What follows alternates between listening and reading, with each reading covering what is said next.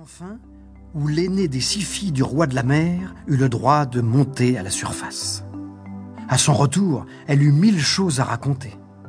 Elle avait bien sûr pu approcher du rivage et avait aperçu des êtres humains aller, venir et même courir sur la plage. Certains d'entre eux sautaient même en l'air en s'élançant sur leurs curieuses jambes. Elle raconta à ses sœurs tout ce qu'elle avait vu. Les hommes sont merveilleux. Leurs corps sont bien proportionnés.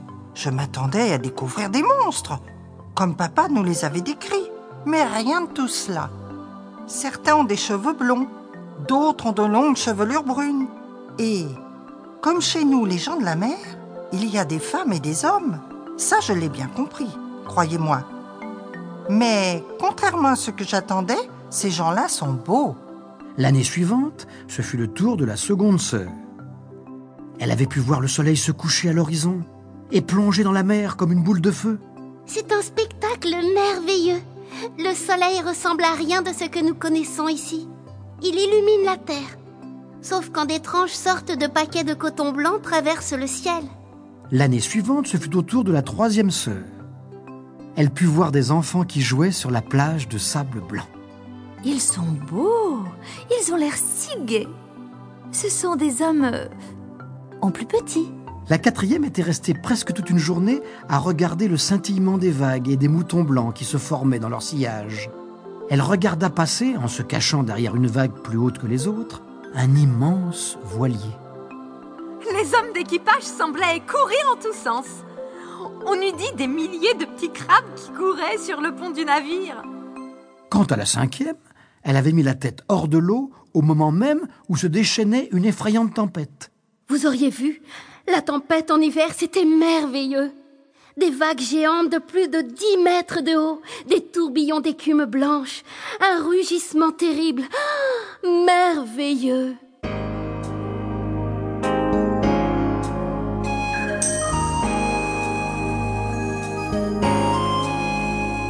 Toi, ma petite sirène, tu rêves de là-bas, à 15 ans à peine tu pointeras du doigt d'étranges créatures dont te parle ton roi, qui marche, j'en suis sûr, et toi tu ne peux pas.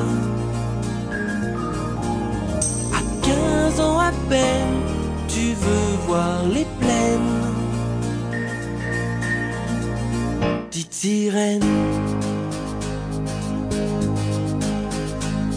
Tu regarderas passer des navires à l'appel, remplis de ces étrangers, aux voix qui t'interpellent, et bien d'autres animaux qui ne battent que des ailes, des plumes sur le dos, aux couleurs d'aquarelle. À 15 ans à peine, tu veux voir les plaines. Petite sirène. Monde continental ne nous ressemble pas. Rien ne vaut le corail, toute la vie d'ici-bas.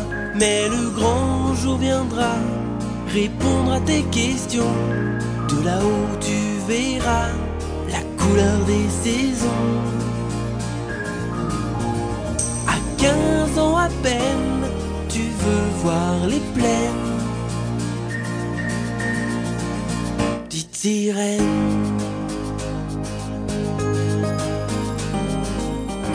un beau jour, ce fut le tour de la sixième. Le jour de ses quinze ans, elle monta, elle monta, elle monta dans l'eau aussi légèrement qu'une bulle d'air. Elle émergea non loin d'un grand navire. À bord, on entendait de la musique et on dansait. Cela ressemblait fort à une fête. La petite sirène nagea et se hissa péniblement jusqu'au hublot du salon, où elle vit une foule de gens en grande toilette. Jamais elle n'avait vu des êtres habillés, car sous la mer, tous les animaux vivent nus, bien sûr. Le plus beau de toute la société était un jeune prince aux yeux noirs. Il semblait être le roi de la soirée. Oh, oh, que le jeune prince était donc beau. La petite sirène se mit à regretter de n'être qu'une sirène.